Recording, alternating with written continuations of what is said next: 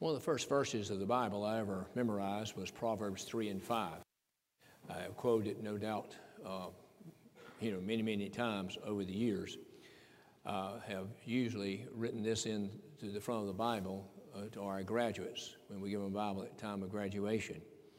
Uh, whenever I have uh, sent someone maybe a birthday card or an anniversary or whatever the case may be, oftentimes I would write in Proverbs chapter 3 and verse 5.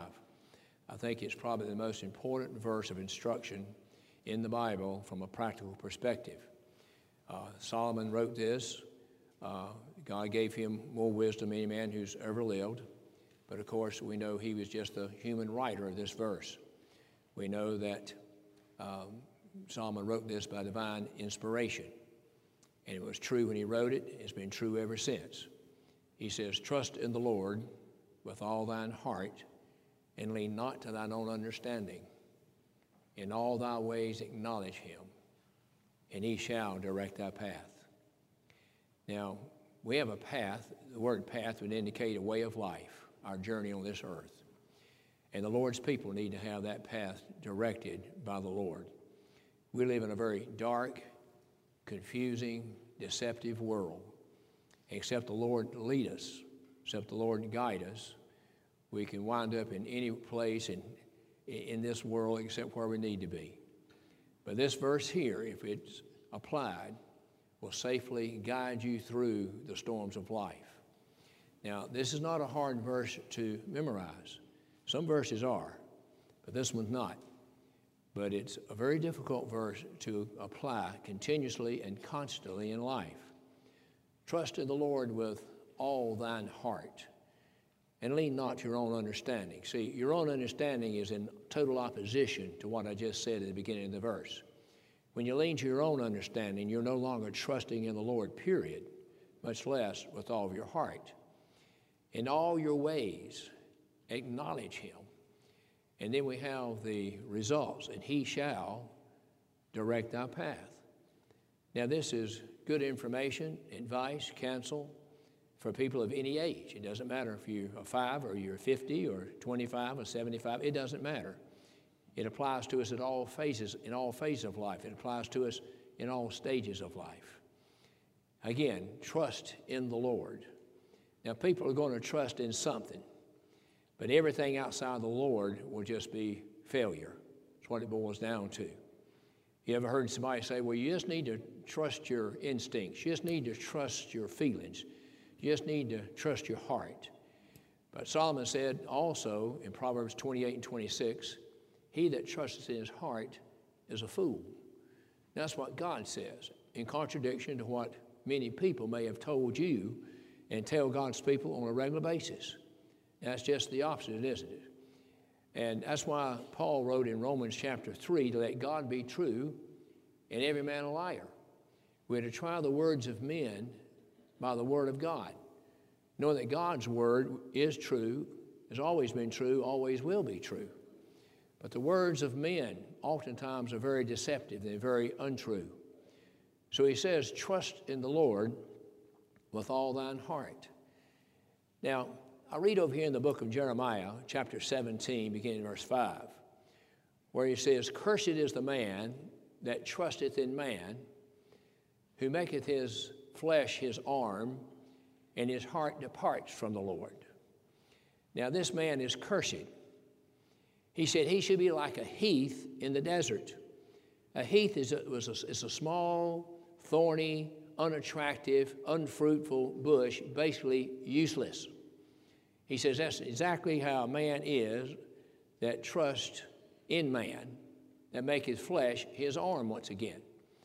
Now, oftentimes God gives us analogies, oftentimes God gives us word pictures. And while it's always good to try to find some on your own, you will never exceed or find one any better than what God gives us. So here's the picture a man that trusts in man is going to be like a useless, thorny, fruitless, unattractive bush. And when the heat, uh, when uh, he says, when good cometh, he knoweth it not. He cannot recognize good when it comes to his life. It will not benefit even from the natural range that God gives us. It will always be that bush that I just described. Then he says, He shall be like uh, parched places and also in a land inhabited uh, in a salt land or a land of salt. You know, salt will keep things from growing, won't it? If you put salt on your grass, it would kill it. I remember we used to make homemade ice cream. We hadn't done that in a long, long time. But we'd make homemade ice cream, and mother would fix it up, you know, the, according to her recipe and everything. And, and then we'd put it, uh, you know, in the ice cream freezer. You used to turn it, and then they'd come along with the electric, but never did make it as good as a hand turn. But anyway, we make homemade ice cream. We pack ice all around it to freeze it. Then we put salt on the ice to melt the salt. And it'd take a while to make it, but boy, it, sure was good. Now, after all said and done, that salty water had to be thrown away. And my dad always told me, he says, be sure you don't throw it on the grass. Go throw it on the weeds. Because if you threw it on the grass, it would kill the grass. It would just kill the grass. Now, there's a sea over there in, uh, in, you know, in uh, Palestine called the Dead Sea. It's called the Dead Sea because nothing lives in it. It's very, very salty. It is so salty, you can just float in the water. I've done it. Float in the water. You can't, you can't drown yourself because it is so salty and nothing lives in it. The Dead Sea also only has one place. It does not have an inlet and an outlet, just an inlet. It always receives and it never gives. It's a lesson in this. The Sea of Galilee, on the other hand, is a beautiful body of water. The Sea of Galilee receives water, it lets out water. Uh, it's filled with life. That's where the, the apostles did all their fishing, of course. But the Dead Sea only receives. And in life, if you're just a receiver and not a giver, then you're not going to have a very good life. The Lord's people need to be receivers, but also givers. That's why Paul said to the elders of Ephesus, it's more blessed to give than it is to receive. It's a blessing both ways, but the greater blessing is in the giving rather than the receiving, you see. But then he says, But blessed is the man that trusteth in the Lord, whose hope the Lord is. Now we got the contrast here. Here's the picture. It says, He shall be uh, like a tree uh, planted by the waters, whose roots spread out toward the rivers. They always planted trees where he could get plenty of water. It says, His leaf shall not uh, shall always be green, and it says it shall continuously bring forth fruit. Now we got something totally opposite, do we not? We got a beautiful tree, we got a fruitful tree, in contrast to a useless tree, a fruitless tree, an unattractive tree. And the difference is one is trusting in man, and one is trusting in the Lord. In the 18th chapter of the book of Luke, two men go up to the temple to pray. Now, I want you to contrast these men with two men who went to the temple to pray in Acts chapter 3. In Acts 3, you got Peter and John go up to the temple to pray together. And they were together in every way that people ought to be together. They were together side by side. Uh, both of them was going to pray, and they were going to the right place to pray. They were going to the temple. When it says the Pharisee and the publican here went to pray, they were not together. Oh, they could close enough to see one another, but they were not together. The Pharisee wouldn't be caught dead, as they say, alongside this publican to begin with. But the Lord spake a parable unto those that trusted in themselves and despised other people. Now, the Pharisee's uh, prayer is recorded first. Now, I told you before, this prayer, this prayer is 34 words long. And you're going to find the word I in it mentioned five different times. He's talking to the Lord as if the Lord wasn't acquainted with him. He's talking to the Lord like the Lord needed to be informed, like the Lord didn't know who he was. He says, Lord, I, I thank you I'm not like other men, even this publican over here. Remember, he spoke this parable to those who trusted in themselves and despised others. And that's what the Pharisees did. The Pharisees prayed oftentimes simply to be heard and to be seen. And this, uh, this Pharisee here says, Lord, I thank you, I'm not like other men. Well, that didn't impress the Lord any. But I'm thinking I'm like other men and despise or look down upon others, even this publican over here. And he says, Now, I'm not an adulterer, I'm not an extortioner, and I'm not unjust. Well, that, that's good. Nobody should be those things, right? But he says, I fast twice in the week. Now, the law commanded the Jewish people to fast just once, not twice, but once. So he exceeded. He wants to let the Lord know I went beyond what was required, you see. I fast twice a week and I give tithes of all that I possess. Now, that means right on down to the smallest thing, to the smallest herbs, et cetera, et cetera. Whatever you possess, you know, you were to tithe. He wants to make sure the Lord sees all this and knows all that. But the publican, standing afar off, smote himself on the breast and said, Lord, have mercy upon me, a sinner. Now, his prayer contains seven words, just seven.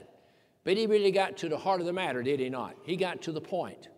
He says, Lord, have mercy upon me, a sinner. Now, the Pharisee didn't say anything about being a sinner. He didn't think he was a sinner. So there was no need to confess being a sinner, right? Yeah, he, he would have been insulted if someone had called him a sinner because he was dependent upon his righteousness in the sight of God, on his works, etc. So here's two men, and they are together, but they're not together. The Bible says this man prayed thus with himself. That means he was praying apart from the, I think, the leadership of the Spirit of God. When I pray, I, I hope the Lord will be with me when I pray, the Spirit of God being with me when I pray. And how many times have you said, you know, let's, let us pray together? Uh, we do that oftentimes in church, right? The opening prayer, the closing prayer. Let us pray together. While one person is maybe leading the prayer, the only one speaking, I trust all of us, as Brother Wayne prayed this morning, were together with Brother Wayne in prayer. I don't, I don't think Brother Wayne was praying with himself, see? And we also notice that the Pharisee prayed only for himself, only for himself. He mentioned no one else. No prayer, I believe, is acceptable in the sight of God that doesn't include other people. You know, considering other people rather than just considering our own self. But I think we should definitely pray for ourselves, but we should pray for others our church members, our church family, uh, our, our, natural family, our, our friends, and those that's come to our attention, whether we even know them or not by name, we are to pray for others. So here's a man uh, that trusted in himself. Now, over in the book of Second Corinthians, chapter 1, verse 9, Paul tells this church, he said, I will not have you ignorant concerning the troubles that we was in in Asia he said how we were pressed out of measure, despaired of life. Now, when Paul used these expressions, uh, he's talking about a person who's going through some real serious trials of life. And when you study the life of the Apostle Paul, his trials and tribulations were many and various of all kinds of categories trials at sea, trials on the land, trials in the country, trials in the wilderness, trials in the city, uh, trials among his own countrymen, trials among the Jews. I mean, uh, there was hardly any category that Paul didn't experience trials and tribulations in. He said, but I didn't want you to have to be ignorant about this. But he says, but we had the sentence of death within ourselves, that we should not trust in ourselves, but in God that raiseth the dead. Now, I think Paul is just simply saying here, uh, I experienced a death from the standpoint, I, based upon all his experiences of life, he knew that he stood in need of God's help totally and completely. And if he depended upon him, he would just be devoured. So he had the sentence of death within himself that he shouldn't trust in himself. He knew if he had in times past, he'd simply failed in it. The experience taught him that. God's word taught him that. So we had the sentence of death within ourselves that we should not trust in ourselves. That's, that's a natural inclination, is it? To trust in yourself. He said, but rather we're to trust in God, which hath delivered us from so great a death, doth deliver, in whom we trust he will yet deliver. Now, God ultimately is going to deliver us from death. But if He does that, and He can deliver us from any trial, any tribulation, any affliction, any problem that we would experience here in life.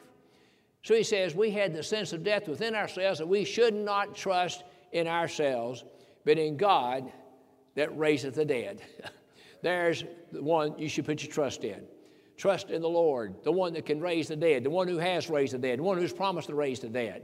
Trust in the Lord with all your heart and lean not to your own understanding, but in all your ways acknowledge him, and he shall direct thy path. Do not trust in yourself. Do not trust within yourself. Do not trust in your works, your own righteousness, etc., etc.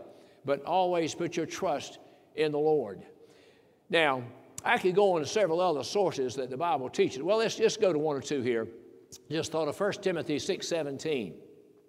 In 1 Timothy 6.17, Paul says, Charge those which are rich in this world, rich in this life, that they be not, first of all, high-minded Riches have a way of puffing us up if we're not careful. We'll take a look at ourselves and begin to admire ourselves and think what a, a great uh, a job we are doing in life, how successful we've been. He says, charge those who are rich in this world to be not high minded, number one.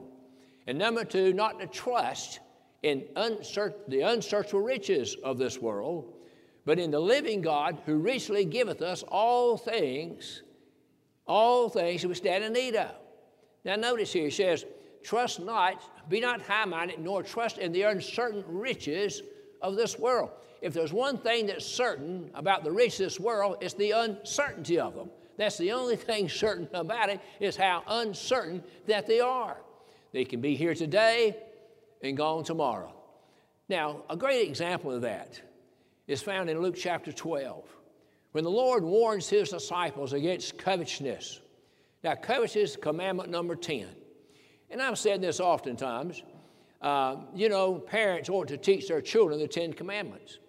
And I think when they do that, they usually start off and they say, now look, the Bible says, thou shalt not steal. The Bible says, thou shalt not kill. The Bible says, thou shalt not commit adultery.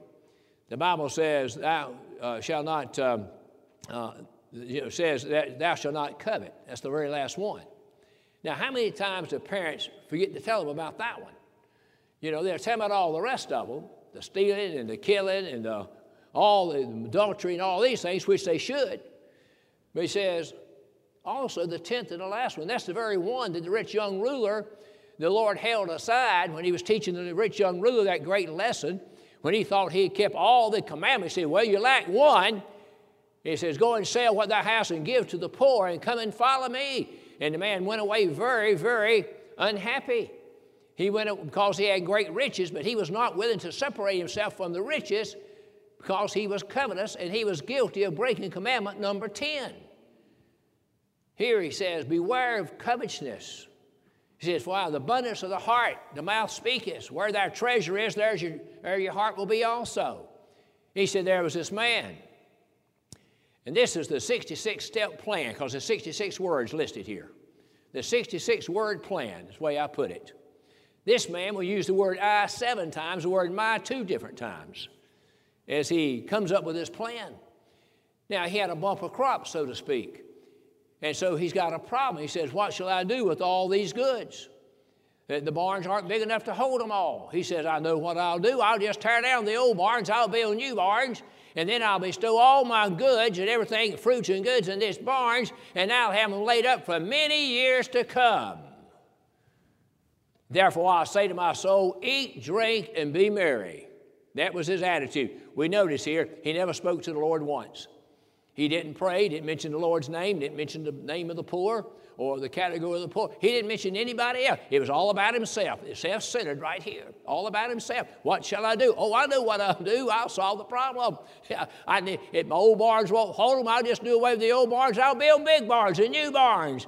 And then I'll have them store all this here, and I can just lay back, eat, drink, and be merry for years to come. The Lord called him a fool. The Lord said, Thou fool. He said, Today is thy life required of thee. He's not going to have many years.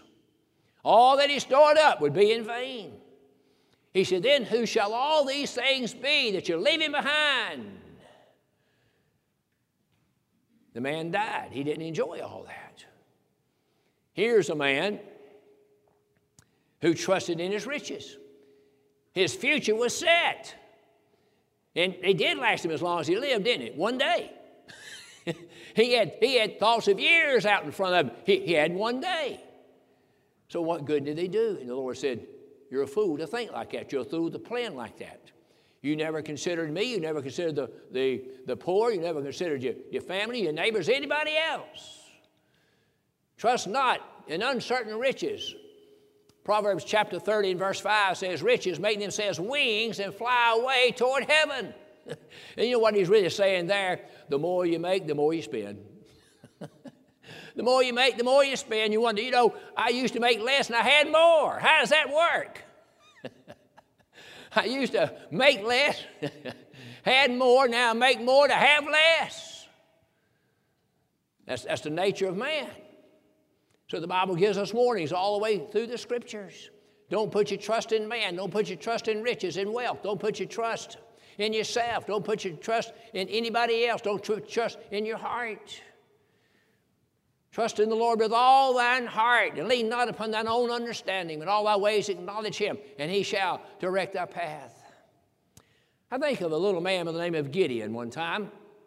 We come to Judges chapter 6, and you'll find where it starts off by saying, Israel did evil in the sight of the Lord again. That expression pops up over and over again in the book of Judges. And Israel did evil again. Israel did evil again. It was just a repeat, repeat, repeat, like a record getting hung. After seven years, the Lord decided to send a deliverer. His name was Gideon. One day, Gideon is out threshing wheat by the wine press under the oak tree. Started out an ordinary day for Gideon. All how his life was going to change. And the Lord sent an angel to him. And the Lord instructed him that God had called him to deliver his people out from under the bondage and oppression of the Midianites. Well, Gideon responded in really a good way from the standpoint he saw in his own self an insufficiency. He saw within his own self a weakness. He saw in his own self that he was not qualified for such a, for such a task as this. Well, of course, God never gives us a job that He doesn't supply the grace to get the job done with. Always remember that. God will never send you where His grace will not keep you. God will never give you a task. He'll never give you a job that He will not give the sufficiency of His grace for you to be able to do the job just like the Lord said for you to do it. Always remember that. Yes, in ourselves, we're weak. That's why Paul said, When I'm weak, then am I strong. When you're strong, Paul, when you're weak. That seems to be a paradox, doesn't it? Well, it is, but both statements are true. You can't be strong in the Lord unless you see the weakness of your human nature, the weakness of your own self. So Gideon says, I, am the poorest in my family. My family is the poorest among all the tribes of Israel. Uh, you know, they're like, uh, how could I possibly do that? And the Lord was so kind to Gideon, so patient with Gideon. Uh, he allowed Gideon to, you know, ask him to show him several different things that couldn't happen unless he was, his hand, his miraculous hand was in it. And of course, the most uh, well known is the one about the fleece. And he says, Lord, he said, I'm going to put the fleece out on the ground he says, Now, uh, the, this night, uh, let the fleece be wet with dew and the ground all around it dry. Now, have you ever went out one morning and there was dew and you looked all around, you saw a dry spot here and a dry spot there, or was there dew everywhere? Right? Dew's everywhere. So that night, the Lord did what Gideon asked.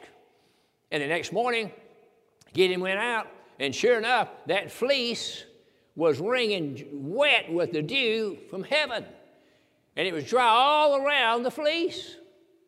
Well, then Gideon, he said, Lord, let's do this again and reverse it. I'm going to put that fleece out again. And he says, This time let the fleece be dry and let the ground be wet all around. The Lord said, Okay, Gideon, we can do that. So he put the fleece out. Next morning, went out there, fleece just dry as powder. But all around the fleece, all the ground, all the grass was just wet with water. Well, now, Gideon, uh, his, his, uh, you know, he's beginning to get the message, right? So the Lord tells Gideon, you go into chapter 7. He says, Gideon, he says, now you got 32,000 men. He said, but there are too many. Now, I have never heard uh, uh, of, having too many people in an army. I've never heard where that was a problem except right here. He says, There's 32,000, but the problem is when I deliver you, you just say, Look what we did. You'll, you'll vaunt yourself up. The word vaunt means to be lifted up with pride. You'll claim credit for it. You'll claim a glory for it. So 32,000 just too many. Says, uh, just ask everybody this question who's afraid? And everybody says they're afraid, just let them go back home. 22,000 said they were afraid. They went back home. We got 10,000 left. He said, Well, there's still too many. Isn't it amazing how God knows us so well and we know ourselves so, so little? He said, There's still too many.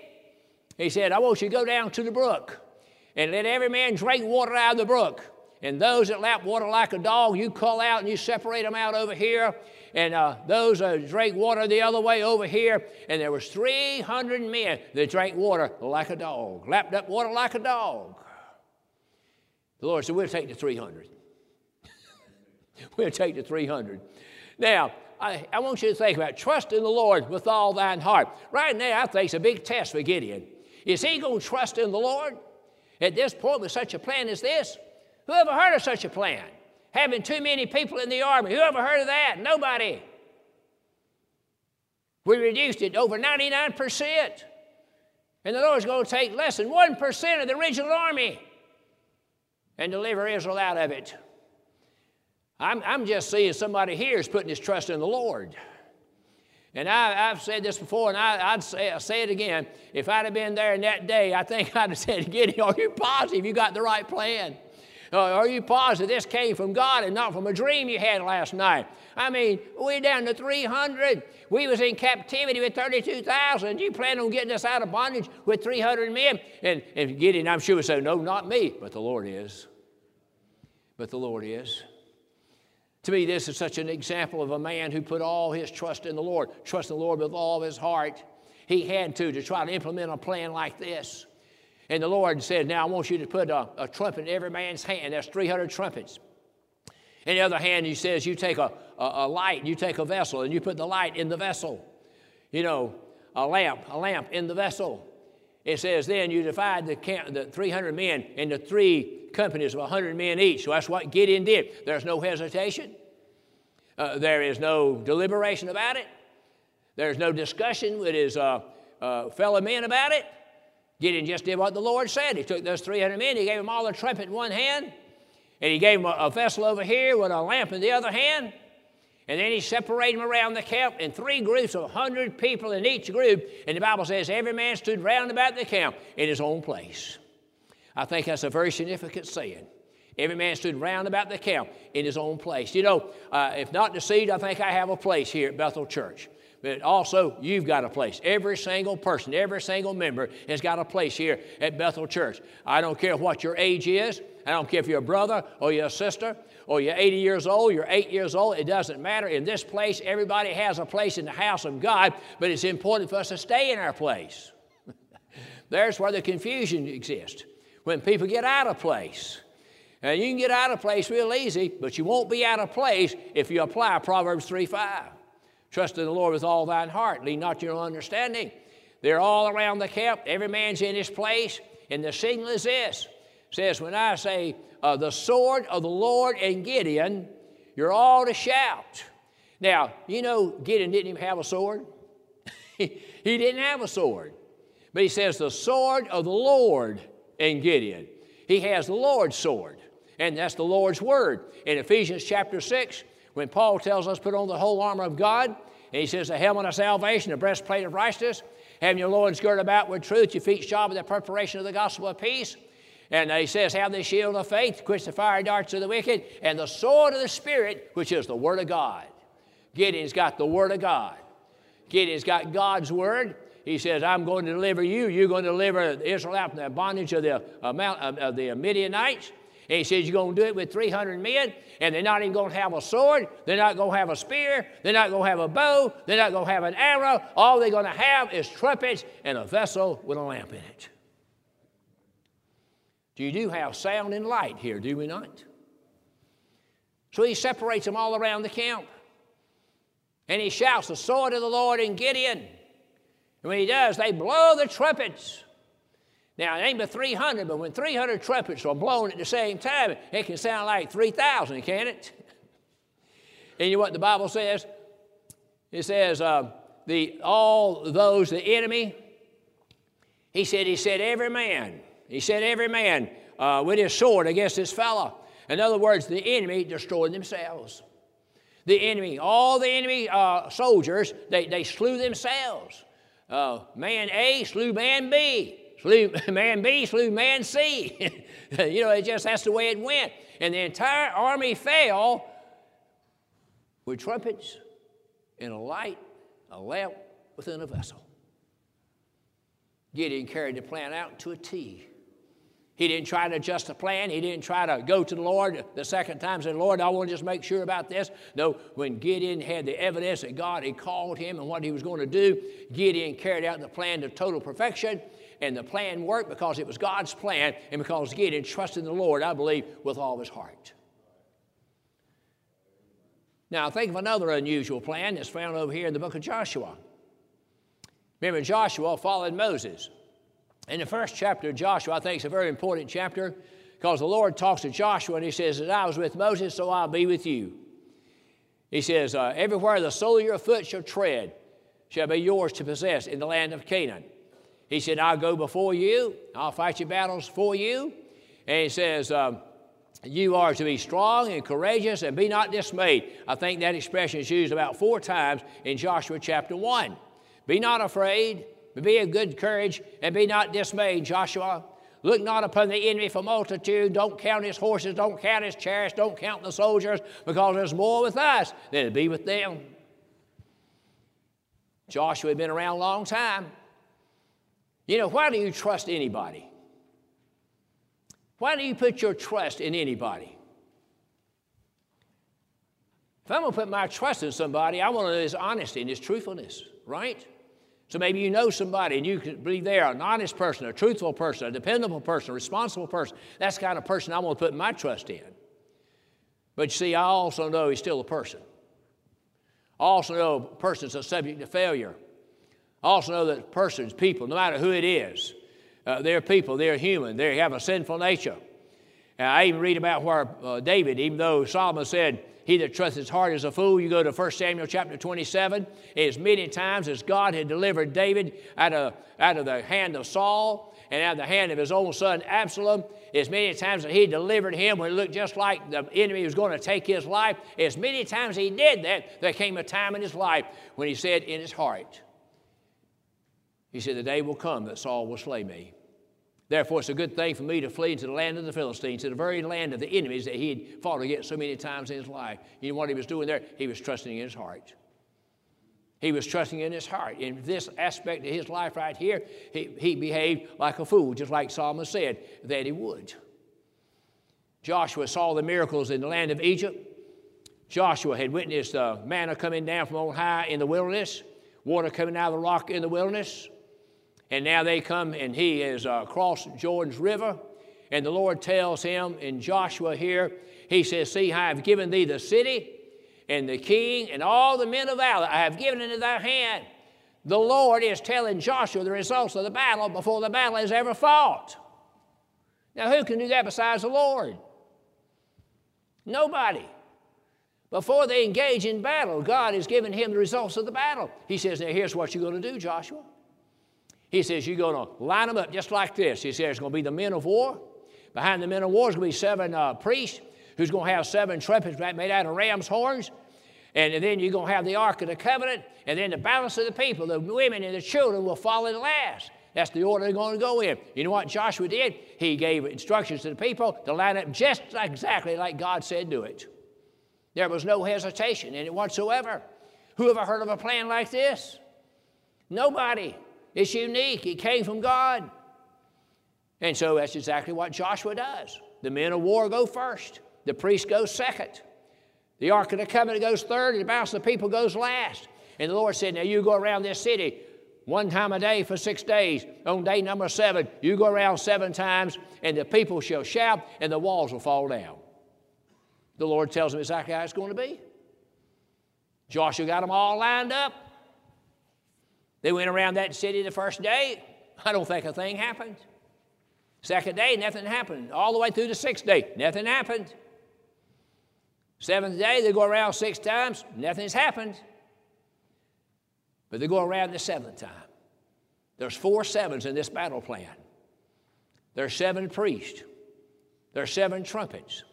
There's seven days. And there's seven trips around the city seven times on the seventh day. Four sevens in this plan. Seven is always the number of completion and perfection. They went around the seventh time on the seventh day. The priests blowed with their trumpets.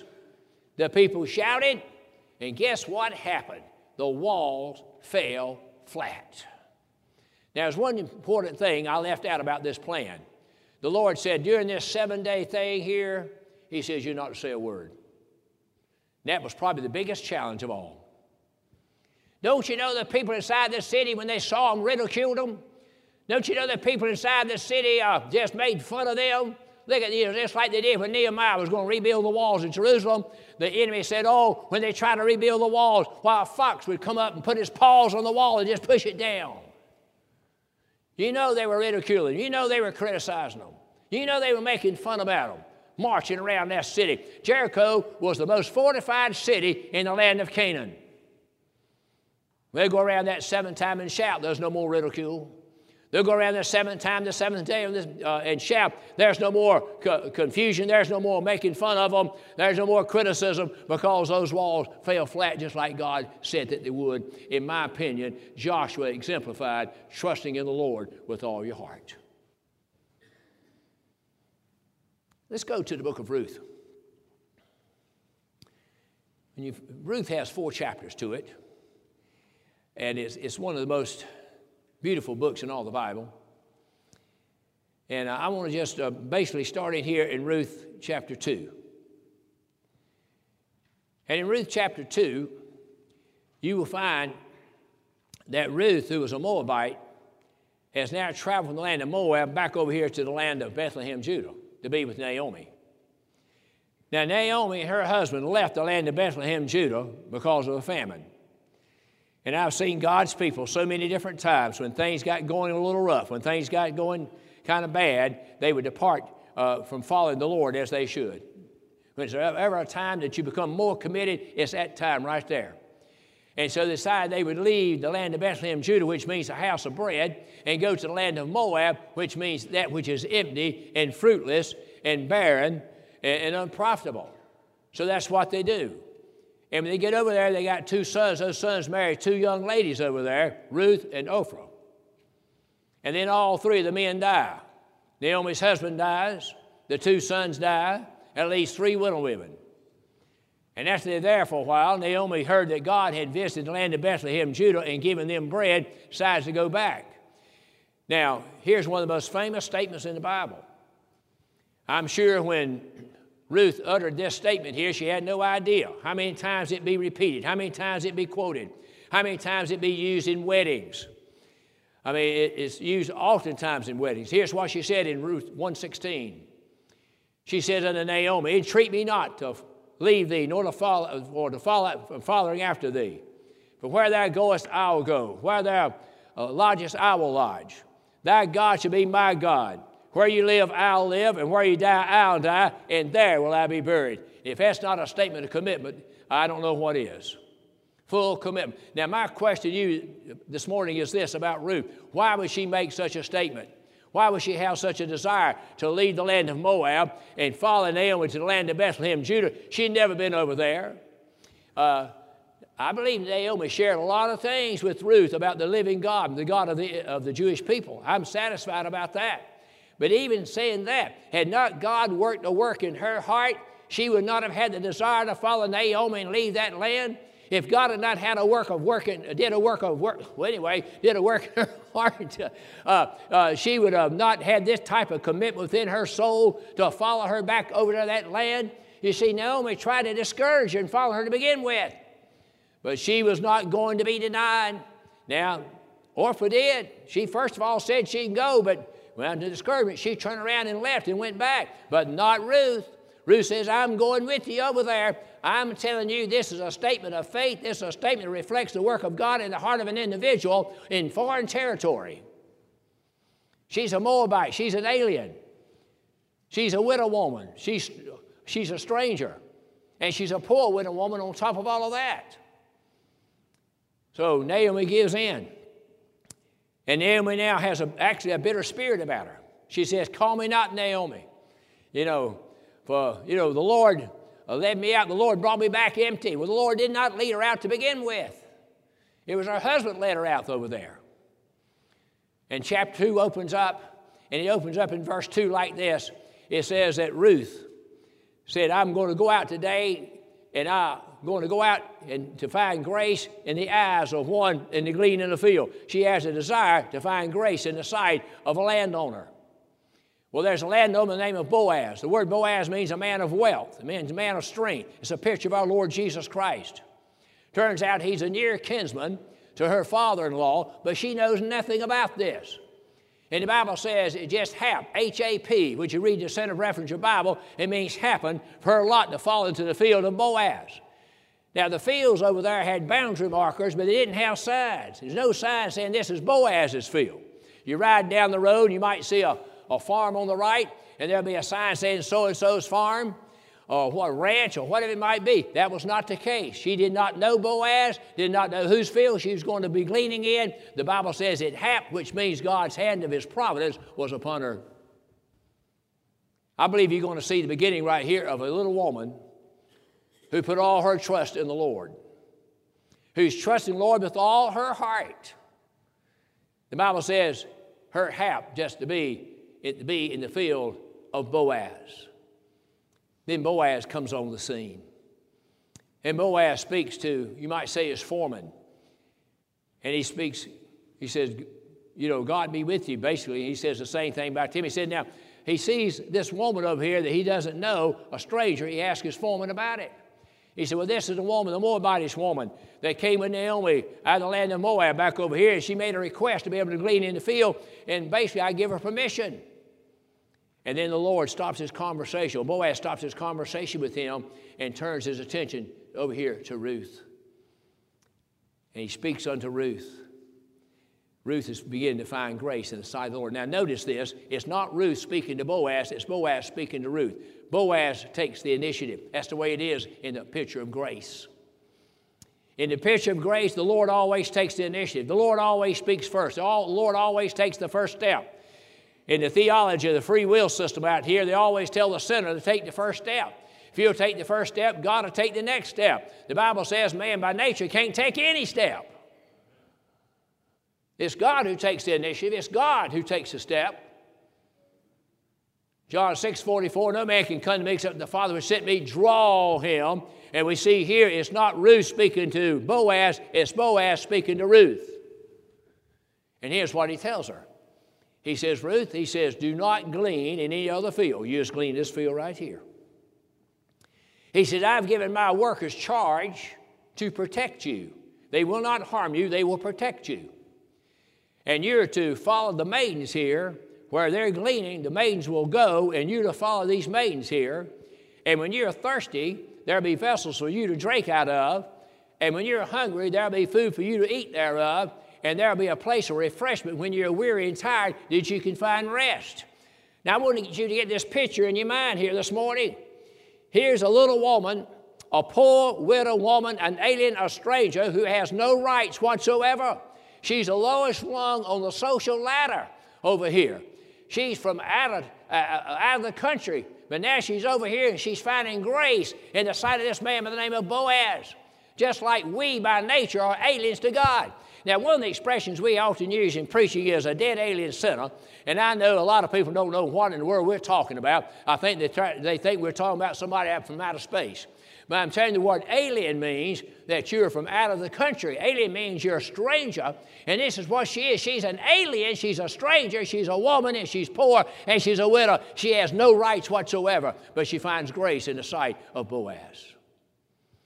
I'm looking at the face of people here this morning who's found grace in the eyes of the Lord. You're looking at a person in the pulpit here this morning that God's been good to, God's been gracious to. And I have found grace in the eyes of the Lord. Uh, but God's grace found me first, just like the grace of Boaz finds Ruth over here when she's gleaning in his field. She wasn't there by an accident, she was there by the direct hand of God, His providence, brethren. She's in the right place at the right time. Now, think about this. Let's suppose Boaz came early that morning and left before she got there. Suppose he came late in the afternoon and left before she got there. before she came. What, what if she had gleaned everything, got what she was going to get, and she left before Boaz got there? They wouldn't have had a meeting, right? But you know what? None of that happened. None of that happened. Are you talking about perfect timing? You about being in the right place at the right time? I believe strongly in that, brother. I, I, believe I've been in the right place at the right time many times along the journey of life, and I give all the credit, praise, and glory to God for blessing me to be in such situations. So she's in the right place. Boaz is just not another wealthy landowner. He just so happens to be the near kinsman to her father in law, Elimelech. That's going to be very important when you study the book of Ruth. He says, Don't worry, my man's going to take care of you and protect you. Don't worry, you'll be brought into the fold, so to speak, by my maidens. Where they go, you follow them. Where they glean, you glean where they glean. You don't glean in another field. When you're hungry, there'll be food for you to eat. When you're thirsty, be something to drink. And then, after saying all this, this is the reply that Ruth gives unto him. She says, Seeing I'm a stranger, why have I found grace in thy sight? Now, that's the testimony of a born again child of grace. That's a testimony of somebody who knows by nature they don't deserve one blessing that comes from God's hand. That's the testimony of an individual that God has shown in their hearts that they're unworthy, that they are a failure, uh, that they're a bankrupt sinner. And yet God has taken notice of them and has brought them by His grace into His arms, into His bosom, and now they have a relationship with the true and living God. That's what it's a picture of. I want you to get the picture here this morning.